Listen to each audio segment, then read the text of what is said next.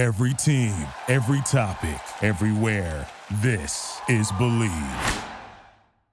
Hey y'all, it's Amber with another friendly reminder to join our Patreon. You can be a patron for 50 cents a month, $1, $3, $5. It does not matter to us. As a reminder, you get more content when you join the Patreon. And also we do a monthly book giveaway. And today's lucky winner of the book Ring Shout by author P. Djèlí Clark is... I hope that doesn't sound really bad on the audio. The winner is Deja Lee. Deja, you are the winner. So I'm going to hit you up on the Patreon streets and send you a copy of this incredible book at an address that is comfortable for you. And remember, patrons, it's all good. We have everybody's names in the queue for the next book giveaway, which will be October 26th. So if you can, join the Patreon party. Now let's get started with the show. Welcome to the Sci-Fi Side under the Believe Podcast Network. It's a podcast about Black science fiction, fantasy, and staying on the same page in our marriage.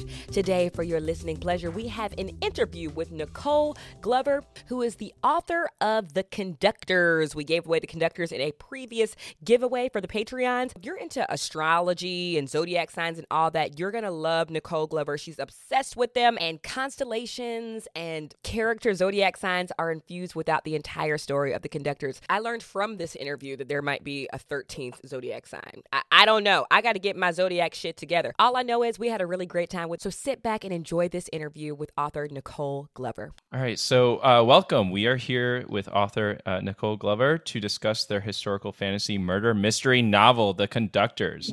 I want to read two plugs by authors we've actually had on this show before. So Cadwell Turnbull, author of The Lesson and the recent book, No Gods, No Monster, writes, The Conductors is a wildly inventive alternate history that combines compelling characters, a propulsive plot, and lots of intrigue. It is also radical as hell, thought-provoking and powerful. Glover's novel is a must-read.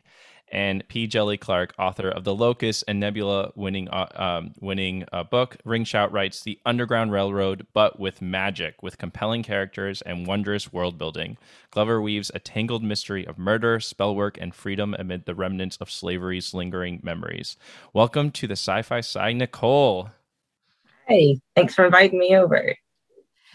So Nicole, I'm not sure if you've read Colson Whitehead's The Underground Railroad or not, but your book is everything I thought that book would be. And that book was incredible. I'm not dragging that book, but I think when I heard it was like fantastical, your book was what I was envisioning. So I'm so grateful that your book exists. So we're going to start at the very beginning. Like, we're going to talk about the cover because I know if I saw this book as a younger Black girl, I would have grabbed it right away. So could you just share a little bit about, we've talked with authors in the past about cover politics, and like, did you have to fight for a cover with a Black girl doing magic, or did they give you full creative liberty to say, like, I'm describing it, you create it? We'd love to just hear anything you have about the very awesome cover. Well, luckily from the start, my publisher was adamant about having Hetty on the cover. So I was happy about that, because that's what I always kind of wanted to have, you know, see myself or representing myself, and Hetty in particular on the cover. So I really wanted that. They really just asked like some details, like things I wanted to see. Like, I wanted to see the magic of the constellations on there. I wanted to see the lantern that she was carrying and different things like that. And I basically gave those details. They sent it to the artist. They came back with pretty much what you see the cover is today, with some minor stuff. I had like little tweaks. We're like getting the clothing accurate and just some minor stuff to razzle dazzle things up. But it was pretty close to my vision of what I wanted to be. And the more I see it, the more I love it. Yeah, that's also why I offered for the chapter inserts. Well, basically the top of each chapter is a constellation on there. I that's one of the suggestions I gave on publisher, saying, you know, these are just very visual. And not, I mean, if people know some of the major constellations, but not all of them. And once I'm going to name dropping them in the book. So I was like, let's have these visuals in there. And I really appreciate where I was able to get those for each chapter topping. We would hear about those stories as kids, as like the stars and slavery and the drinking gourd and things like that. So all the magic of that, because they're, you know, it is to think about slavery can be so heavy and so draining and so sad. And so we'll talk a little bit further about this, but I really enjoyed that you including those elements of like realism that was slaves using constellations to escape freedom in this like magical realism sense. That was just like perfect. It is, not only is the magic system really cool, which I definitely want to hear more about that, but your ability to weave Reconstruction 1870s era into a fantasy story, or maybe is it like weaving fantasy into Reconstruction era? I'm not sure which one is which because they sort of so seamlessly go together. But some of the elements that sort of like really pop out to me was I heard you say in another interview that when like marriages or families were broken apart due to slavery, that it was as if there was a death that occurred. And so after the Emancipation Proclamation and after Juneteenth and, you know, that freedom, it was almost literally, and your book captures this really well, it was literally someone coming back from the dead. And that was just really compelling. And it was very emotional where you have sort of this tension at times, but of families rediscovering each other in a couple of different ways. And so can you talk a little bit about writing those scenes in the book? Okay. It started from when I was doing the research from this area, and I got really intrigued by the stories of families coming together after the war, trying to reconnect. And I remember, because I made a couple of visits to National African American History Museum in DC, and there was a display with like basically like not a telegram, but a piece of paper of like this newspaper advertisement of someone trying to connect with their family members. And in doing the research, I found like other articles, other snippets of newspaper at that time of these like, you know, entreaties trying to make connections. And that was something as a theme that I saw that was really strong, in particular, since I have Hetty frantically searching for her sister and other characters in the book that she knows that are also doing their search for their families. And I wanted to showcase through the characters of different ways that, you know, these connections can come together and have what the effects and impacts they have. Sometimes there's happy endings, sometimes there's bittersweet ones, and sometimes they don't come out the way you want.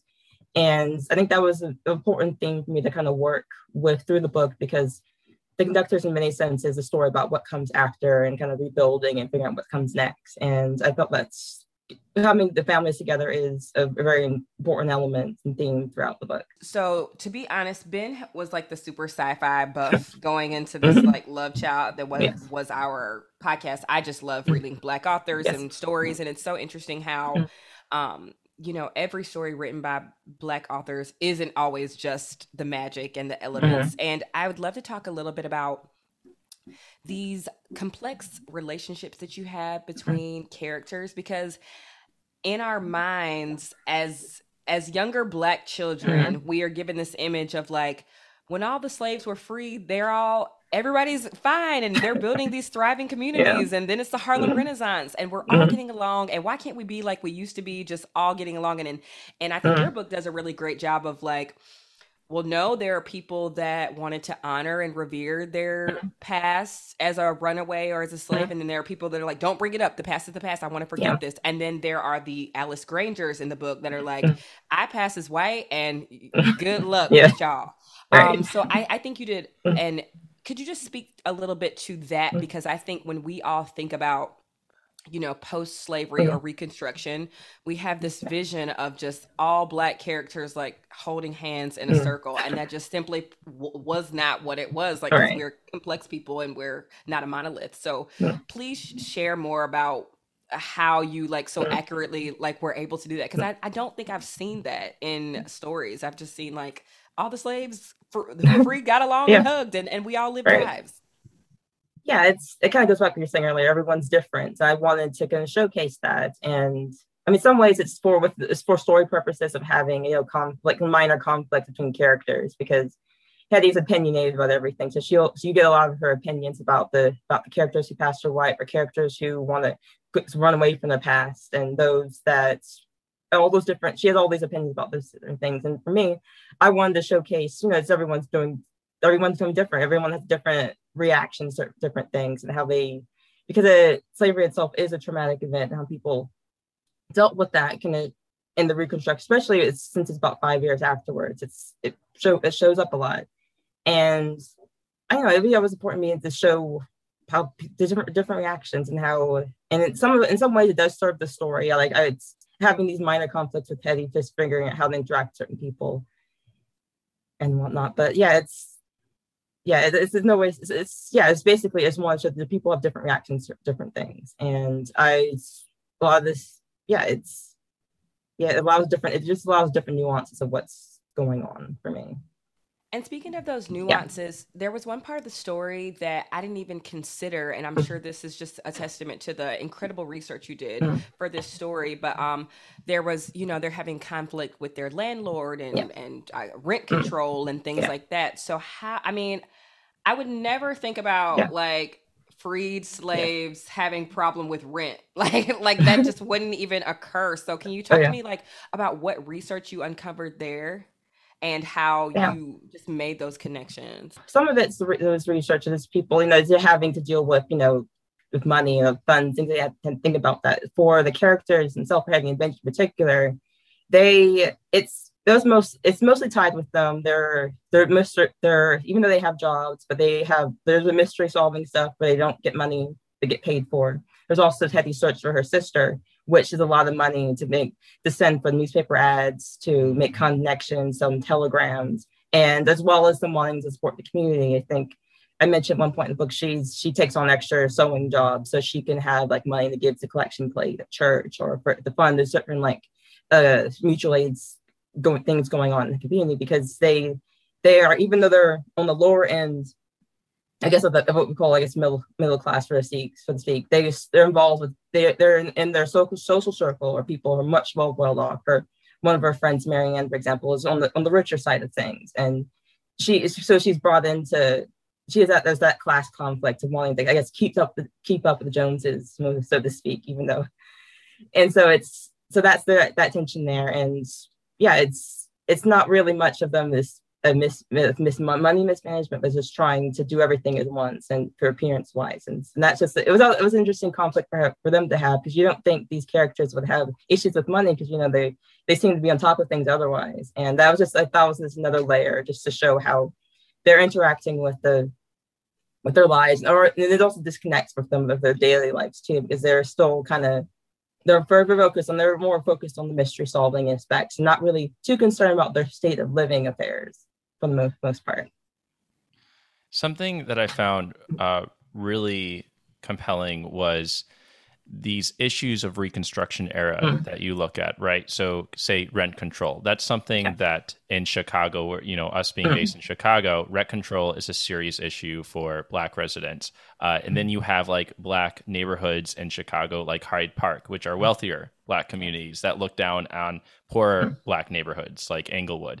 And that's exactly what's happening in this Reconstruction era. And I was just wondering, what other parallels do you see between all the research you've done with Reconstruction era with today, particularly? I guess one big one is it's people who didn't have, they come up with they have a certain amount of security or wealth at a certain point. They're eager to keep that, hang on to that. It showed up a lot with you look, because there's been a lot of free Black populations long since, based on the American Revolution. And so they have strong bases of wealth, of connections, and a place in society they don't really want to lose. And that basically travels throughout the rest of U.S. history. There's that class distinction. And I know I came across some research that a lot of stuff, particularly when a lot of free men after the Civil War, they're seen as kind of a separate class. And it shows up a little bit. It's also fairly similar when you look in New Orleans and you look at the social stratification with the free people of color, the Creoles, and all those different classifications there. And it's a common thing that happens, because even though certain groups get ostracized by the white majority, we feel the need to kind of break down to smaller groups. Even, I guess, what some people want is a sense of superiority, saying it's because people always want to have someone else to look down upon. And it's it's an intriguing look from a psychology, from a sociology point of view. And sadly, it seems fairly true if those things still continue on into the modern day. Something that, that you've done so well is this, develop this magic system. And you sort of have these two competing magic systems, I should say, right? You have the constellation, celestial magic, and then you have sorcery. But something that sort of hit me, I don't know if you intended this or not, but that even in a world of magic where you think there would be post-scarcity, you still have white supremacy inflicting slavery. And it's sort of just I was like, oh, white supremacy is going to, I don't want to say prevail, but it's in a world even with magic. Yeah. And so, can you sort of share a little bit about these two magic systems and sort of their context within slavery? I guess the main area I kind of start with, I started out with the role of everyone has magic, because one, I was building up magic system. It made sense for me to have everyone has different kind of magic. Everyone can do magic, but there's different ways magic kind of shows up and that's more of it. That's most prevalent when you look at the two systems of celestial and sorcery. I have celestial as the main magic that the main characters utilize, that Hetty and Benji use all the time to basically do everything from their day-to-day stuff to solving their magic, their mystery solving. Basically, I'm a big fan of astronomy and astrology. So I look to the stars as my inspiration for the constellation. I also like the visual of, Hetty just drawing the Canis Minor little dog constellation, having the image of an actual dog appearing made of stars and running around as the element to work her magic, whether it's sniffing out traces of magic everywhere. And that just feel like it's the stars have felt like a really fun element for that. And it also ties into more making it more naturalistic, since they're coming from the stars, inspiration from nature, and sort of fairly organic. And that contrasts with sorcery, which is the typical, the wands, the spell books, rigid, the Western Europe kind of all these rules and restrictions. And it's just not as organic, it's more confining. And I thought that was a really good mix. It makes this sets them up to a really good contrast. And I think it built in different weaknesses and strengths. Even though celestial magic has the strength of being able to last longer, he has the drawbacks of the visual light. It's hard. You'll see the light of the magic happening. You have to actually draw out, but it takes time. And in sorcery, it's they have the wands, enchantments. It's a little bit weaker, but you can yell out whatever nonsense charm there is, and magic happens. And those the basic systems. And then in a sense, for the magic allows me to play around with some of the activity around the world a bit. And it shows up a lot when just basically how they use the magic, interact with the mystery solving to just minor things in the background. I loved the also the use of weaving the magic into clothes. I was like, this is the blackest thing ever, because I was like, of course they would find ways to use it differently, and healing salves and things like that.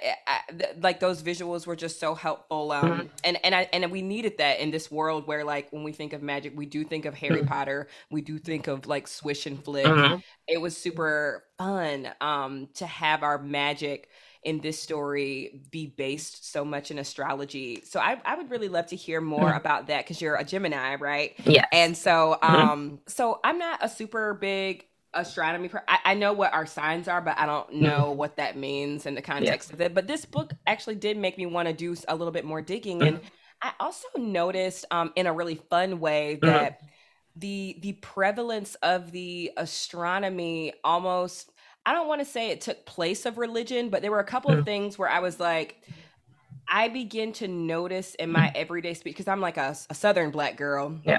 We're in Chicago now, but just every day you'll say something like, oh my God, Lord have mercy or something. And then in this book, it would be stars align. There would be the replacement language. So please, which I'm sure was very intentional. So please talk us through just your love of astrology and how you because the characters in this book still went to church and also. So please talk me through how you like made those two worlds just collide in like the most beautiful way.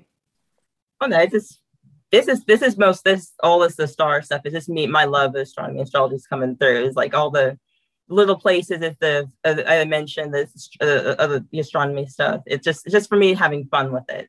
I think I even wrote out all the astrology signs for each of the characters, and just because, and even though it's actually really funny, I ended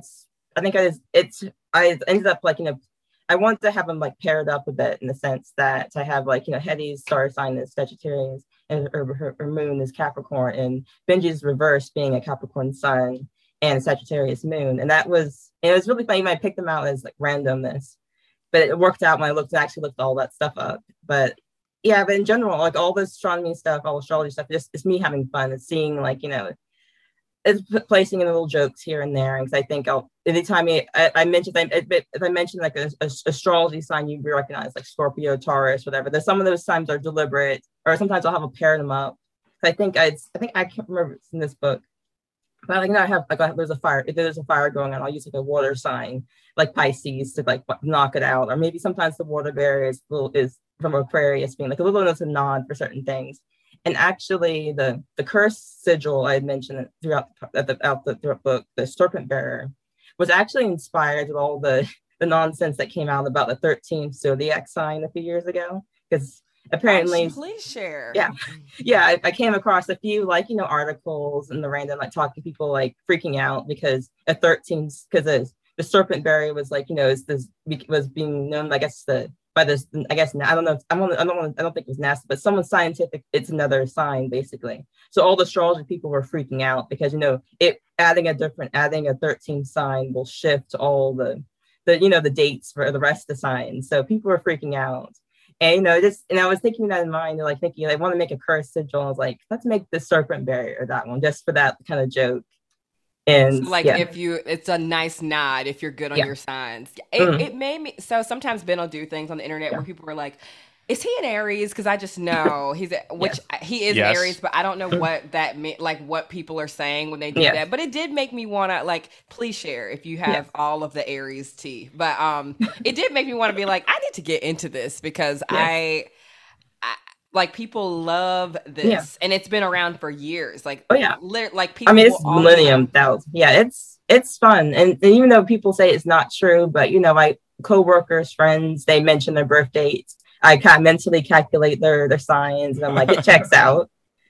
No, I would never say it wasn't true. If somebody's telling me like, we know your husband is an Aries, give me the birthday now, I'm going to trust them. I just, it got me excited about it in a way because of that. And I really love how you changed the character's language because it was such a star-based world and that world, but it was just like so consistent. I hope our listeners who are big into astrology like catch that the serpent curse part. If you like astrology at all, like this is a book for you, like 100%, without a doubt. But also, if you like technology, this is also the book for you as well. So even though you have magic in it, I really enjoyed how you weave technology, particularly without getting too spoilery, but the slowness of mail, right? Which sort of has a really important plot point and almost like heart-wrenching, right? Like it was just, it was sad. That's why the last pages of the book, I was like, you got to be kidding me. Like, this mail finally comes and this is what we get. So it's the slowness of mail, the slowness of travel. Can you share a little bit about how you thought about technology in the Conductors? Yeah, it's mostly me stepping back to the 19th century mindset. Because we're used today, you know, email, phone calls, all this rapid fire communication. Like Uber, like let's go, it's more me getting back to that mindset. Everything takes much longer. You know, there's these distances that we're so used to of passing within, you know, within like several minutes in the car. It takes hours by foot and stuff like that. And it's the scale of things and. I don't know, I guess playing with time is being more cognizant of like, you know, these things take longer. And I think I remember when I was charting out, like, because I did like several interludes, like kind of which act as flashbacks to their days as conductors. I had to think, I actually had to pull out some maps, figuring out how long they would take to get to X, Y, and Z amount of time. I actually pulled out, I even moved the Google map over to walk to get an idea of like, you know, how long it would take them to travel through these places. And yeah, because by foot, because, you know, they don't have cars, just traveling, that sort of thing.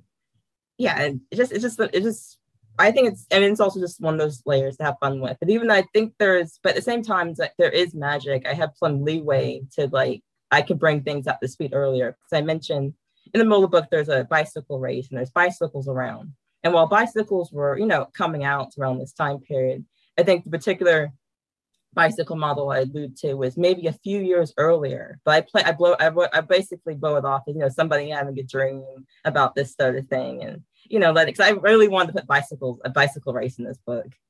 So it's like, you know, I have magic, I can have some leeway. And that's the thing I think about a lot, because even I try to be historically accurate because I picked this historical time period, but I have magic, so I don't have to be precise. But sometimes that makes it a more creative error, because I found out in my research that, like, you know, like push pins weren't really invented till later. And I had this idea, I wanted them to solve their murder mysteries and having a map and having like pins stuck in their locations, like, and finding out, the string. And because, you know, the push pins weren't invented so much later, I was like, no, except her sewing pins of strings and old hairpins. And that just became a lark, but it ended up becoming like a really big item in the book, from just mystery solving to, like, you know, the personal arcs that they have within there. Just is a little off thing. And like, that's like one, maybe that's the good side of like sometimes technology not being what I need it to be. So it allows me more creative and bring things that I wouldn't have thought otherwise. And I've recently come across this term, Benacaridian hero compared to the Edisonade hero, referring to the inventor and mathematician, Benjamin Banneker. And I think I heard you mention that Benji sort of based on yes. Banneker a little bit. Yeah, I took his name from there. Yeah, I love that. I was like, oh, this is great. And so basically this term is like the Bannekeradian hero is in reference to Afrofuturist writers who present Black male scientists, inventors who are the heroes, and they subvert this idea of anti-scientific thinking within Black communities to, and they use their scientific, you know, prowess to overcome Western oppressors or villains who sort of use Western tools. And reading this, you know, I was just curious, like, how you see yourself within like the Afrofuturistic movement, if at all, if you see yourself within that context, and if you want to just share a little bit about that. Okay. I think at first when I was hearing more about the Afrofuturist movement, I was thinking I'm writing like, you know, talking about the past, and that's not really, and it's not the future part, right? It's in the past, you know? But the more I thought about it, and I guess more I've read and stuff, and I feel like it does have a place, because I'm from a place in the present, reimagining a possible past and taking certain liberties and just exploring possibilities. And yeah, and then in my view of the world is, you know, they have magic, and then possibly, I mean, I'm not sure how, I don't know if it's like, you know, it's magic could change certain things a lot, because I know a lot of times when I was reading a lot of books talking about historical things, I know that someone had told me, like, you know what, like magic will probably change up a progression of technology. That's probably, yeah, they think it will change up, you know, what we know as history and stuff. And thinking, I feel part of that, the Afrofuturist movement, in the sense that I'm just reimagining different things. We researched that you researched because Hetty is a seamstress, and you read a journal by a seamstress to sort of like get more in tune with that. Please share.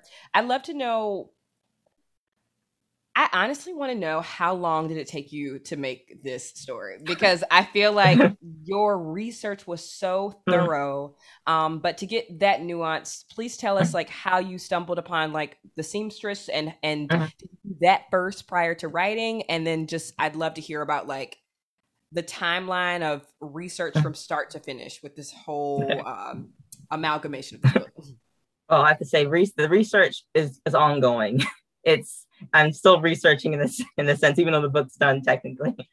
It's basically just having an idea for these characters, and I just research to get myself grounded and make sure I'm being kind of accurate, because I think, you know, I start off with my common knowledge of this time period, and like, you know, even though it was kind of accurate, I wanted to hone in certain details.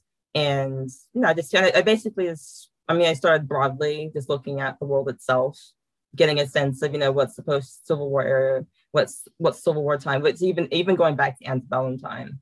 Then I started the narrow end once I decided on Philadelphia. Then I did, you know, I started looking at particular people of interest that lived in Philadelphia, either during that time or slightly before. And I started, you know, getting inspired by these real life people and to make some of the characters.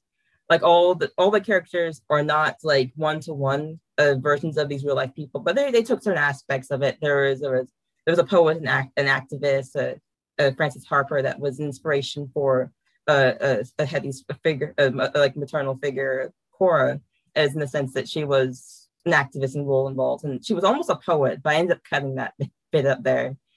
But there's lots of characters like that. I think Penelope was always inspired by this, all those stories about people from people living on plantation being root workers, working with herbs, and she was also, I think parts of her interest in music was inspired by the Jubilee singers, basically, and all this sort of things like that. And just, I kind of just basically drawing the different resources and kind of following the rabbit holes of where the research led me. And that's how I found that journal of Emily Davis, the seamstress in Philadelphia, because that was something I just found just randomly. And it was actually a really good tool for getting me of pulling out different little aspects of it from, because the book's based, because the journal's based on her day-to-day life. She comments, you know, complains about the weather, being sick, visiting her friends. But there's also like some things I was able to pull out of there, things like there was basically a friendship album that shows up in that book, which I use as a plot point in the subplots with Hetty and her friends, because a friendship album is basically like a scrapbook where they can collect drawings, mementos of comments, and all those different things like that. And I thought that was really cool, and I thought it was a good way to utilize in Hetty's story with her conflict with her old friend that she's kind of fallen out with, and using that as a big moment within that subplot of, you know, of her giving back the friendship album and seeing these pages and letting the reader kind of fully see that they really are friends. Because, you know, it starts out, because when you first meet Hetty and his old friends, they aren't really seeing eye to eye. They had this big conflict before the book started, and they don't really, you keep readers probably questioning, like, why are she considered a friend? And I thought this friendship album I found through the research, so there's a good way to kind of show, and the end of this arc, of like just how important this role was to me. And to me also as the writer, it's just an interesting artifact of that time period of how they communicated with people and how they interact with their friends, because they didn't see, not all the, even if they had letters, but they didn't see their friends all the time. This friendship album was like kind of a big version of a letter, like I guess kind of a social media in the sense, because it's all that information. Like a photo dump. Yeah, because they would pass around within friendship groups, and so I thought that was, it just ends up being really perfect and things. And then lots of times when I'm doing research, these things will pop up like that, and I would just find a way to weave it into the story because it's really cool to me, and it really works for the story I'm telling. How long ago did you, or how many years would you say, went into The Conductors with all of the research and everything? Yeah, I started seriously writing it in 2015. And I think I did the first draft, and I went back and I was doing research alongside of it and additional research afterwards. I kind of built into that. And I was kind of on pause about a year or two afterwards, because I had initially had that out on agents to, you know, to query and whatnot. Wasn't getting by it, so I switched to a different project. But it wasn't until 2018 I really revisited it, because mostly I had some ideas I wanted to revamp it, and also because that's when I got my agent. He was like, let's see what she rewrote, basically, because I had sent her some stuff earlier. So I redid that. And once I got the agent, I was like, you know, it's time to get more, I guess they're diving in to make things more precise in a sense, because I have, like, you know, it's more real, and it's not just, no, resting on my computer drives. It's like this fun project. Now I have to make sure I'm accurate with the history. And then kind of as throughout the revision process until I turned it in the late 2019 as more of the final version of it stuff, I kind of kept researching off and on just to add certain things in there, clarify, make sure certain things fit. Like, for example, one of Hetty's friends, George, was a soldier during the Civil War. And I remember researching his like unit, where he was in, what kind of gave him a unit name where he might be involved, kind of figure out what kind of path would he be from, like whether like where he would be recruited in Philadelphia to where his like, you know, kind of path would end up being, even though it doesn't really get screen time in the book. But if I'm going to name drop some references like that, I want to make sure it's accurate. I think I mentioned him being like a veteran of the Battle of the Crater, which basically when the armies basically made a crater, literally like blew up Samaria and stuff like that. And I think, and like just making sure that I'm going to name drop different references, it's kind of accurate. So I kind of just went back and kind of fine tune and prune certain things. And yeah, but it's basically, like I said, the research is like kind of ongoing with stuff, but yeah, it seems like a lot, but I guess because I did it alongside of writing these things, it didn't feel too overwhelming. I would love to hear just like in our last few minutes, just any, not hurdles, but like any challenges that you've sort of experienced as a Black woman writing in science fiction. Oh yeah, I guess for me, I think the biggest challenge was the imposter syndrome. A lot of times is thinking like, oh, it's, you know, whether it's like, you know, ideas, not that great, not creative, or, and there's just, it's hard to break into publishing and whatnot and feeling like, you know, you're adequate. And also, I guess there's time thing too. I think because I work full time on top of writing, that I feel like I don't have enough time to write all these bunch of books to have, you know, ready to go all this time. Like it's just coming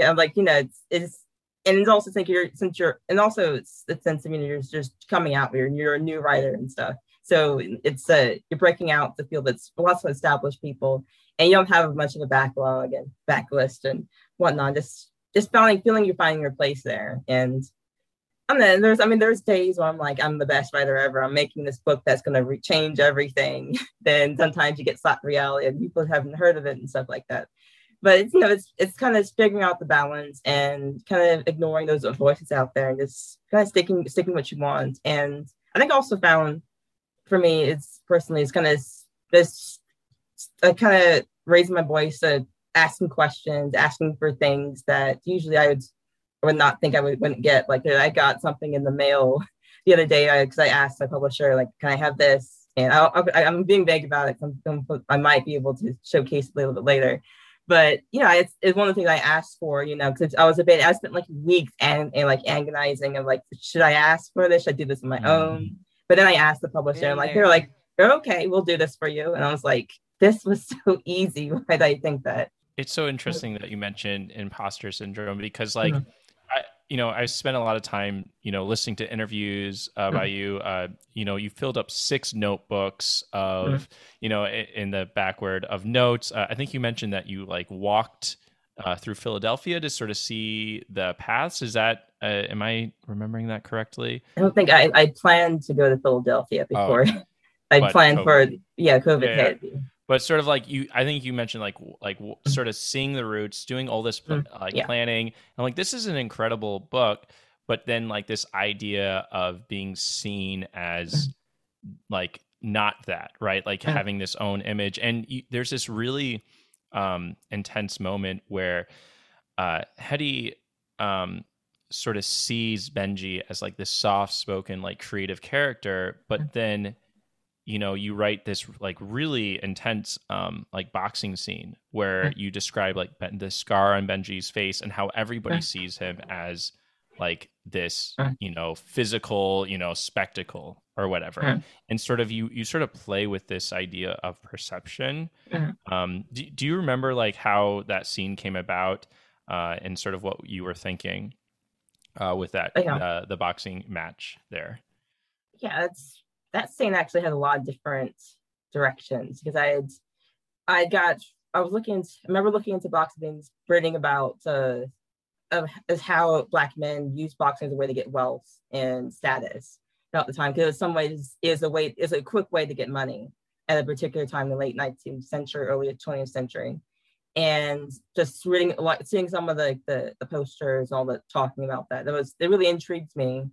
And I guess I like the idea of having a kind of involved with Benji's character, because it goes alongside of, like, I guess, in the blacksmith kind of character and all those different aspects of it. But I like the idea of contrasting it to it's something. It's like it's something that, you know, from the outside it might seem like, oh, it's typical, the blacksmith likes a box, but for Hetty it's more like, you know, it's, this is something her husband, he's like, you know, bookish, kind of like writes to read, likes the science stuff, but does boxing because he thinks it's fun. We just want to thank you so much for spending your afternoon with us, talking about this incredible book that we both really enjoyed. I cannot believe you experience imposter syndrome, but of course we all do. Do you have anything else coming up that people should be on the lookout for, any sort of website or Patreon or anything that we can drop to support you in any way?